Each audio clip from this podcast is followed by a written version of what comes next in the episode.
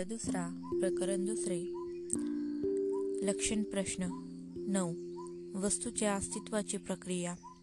राजाने प्रश्न केला म्हणते जन्मास आलेली व्यक्ती आणि प्रौढावस्थेतील व्यक्ती या दोन्ही व्यक्ती एकच असतात की बदलून भिन्न भिन्न असतात? एक कृपा करून उदाहरण देऊन समजावून सांगा. महाराज समजा जेव्हा आपण अगदी लहान बालक होतात निव्वळ मासाचा गोळा इतकी अजाण की केवळ खाटेवर उतान पडून राहत होतात. परंतु आता आपण मोठे झाला आहात चांगले प्रौढ. तेव्हा आपण लहान असताना जी व्यक्ती ठेवतात तीच व्यक्ती आता प्रौढावस्थेत आहात असे आपणास वाटते काय? नाही बनते. आता माझ्यात भिन्नत्व आले आहे. महाराज आपण जर बालपणी असलेली व्यक्ती प्रौढावस्थेत नसाल तर मग कोणी आपले माता पिता अगर आचार्यही नस नाहीत? असेच म्हणावे लागेल. तसेच असेल तर कोणी ज्ञान ज्ञानी किंवा शिलवान देखील होऊ शकणार नाही. आपल्या भिन्न भिन्न अवस्थेतील म्हणजे बालावस्थेतील माता पिता वेगळ्या आणि प्रौढावस्थेतील माता पिता वेगळ्या म्हणावे लागतील. शिल्प शिकणारा दुसरा आणि शिल्प शिकून तयार झालेला दुसरा म्हणावा लागेल.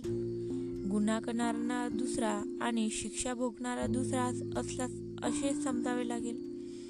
तसे नाही म्हणते पण यावरून. आपण काय सिद्ध करू इच्छिता? स्थवीर म्हणाले महाराज मी बालपणी वेगळा आणि सध्या स्थितीत वेगळा झालो आहे. खरा परंतु या अवस्था या एकाच शरीरावर घडणारा असल्यामुळे एकाच व्यक्तीचे समाविष्ट करण्यात आले आहे. दोन. बनते. उदाहरण देऊन सांगा. स्थवीर म्हणाले महाराज समजा एखाद्या माणसाने दिवा लावला तर तो रात्रभर जळत राहील की नाही? होय बनते. रात्रभर जळत राहील. पण काय हो महाराज? रात्रीच्या पहिल्या प्रहरी दिव्याची ती ज्योत होती तीच ज्योत काय? दुसऱ्या व तिसऱ्या प्रहरी राहील काय? नाही म्हणते. महाराज तर काय? पहिल्या प्रहरी असणारा दिवा दुसऱ्या आणि दुसऱ्या प्रहरी असणारा दिवा तिसऱ्या प्रहरी किंवा दुसरा होतो की काय? नाही म्हणते. तोच दिवा रात्रभर जळत राहील. महाराज बरोबर. त्याप्रमाणे वस्तूच्या अस्तित्वाची प्रक्रियेत एका अवस्था उत्पन्न होत असतानाच पहिल्या अवस्थेची नष्ट होत असते व याप्रमाणे ही प्रक्रिया किंवा प्रवाह एकसारखा सुरू राहतो.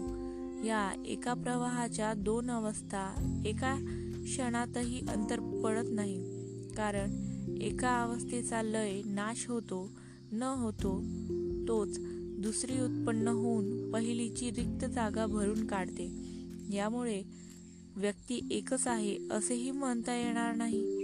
तसेच दुसरा होतो असेही म्हणता येणार नाही. एका जन्मातील शेवटच्या विज्ञानाचा नाश होताच दुसऱ्या जन्माचे विज्ञान उठून उभे होते. तीन कृपा करून एक अजून उदाहरण देऊन सांगा. महाराज दूध काढल्यानंतर विरजण टाकले असता काही वेळाने त्याचे दही बनते. दहीपासून लोणी व लोण्यापासून तूप बनते. तेव्हा कोणी म्हटले की दूध दही लोणी तूप एकच आहे तर असे म्हणणाऱ्याचे कथन मान्य करता येईल काय? नाही बनते परंतु दुधापासूनच दही लोणी व तूप बनले आहे. महाराज बरोबर. त्याचप्रमाणे वस्तूच्या अस्तित्वाचा प्रवाहात एक अव अवस्था उत्पन्न होते. ती लय पावते आणि तात्काळ दुसरी अवस्था उत्पन्न होऊन तिची रिक्त जागा भरून काढते. याप्रमाणे हा अटूट प्रवाह सतत चालू राहतो. जणू काय पुनर्जन्माचे कार्य एकाच वेळी चालू आहे.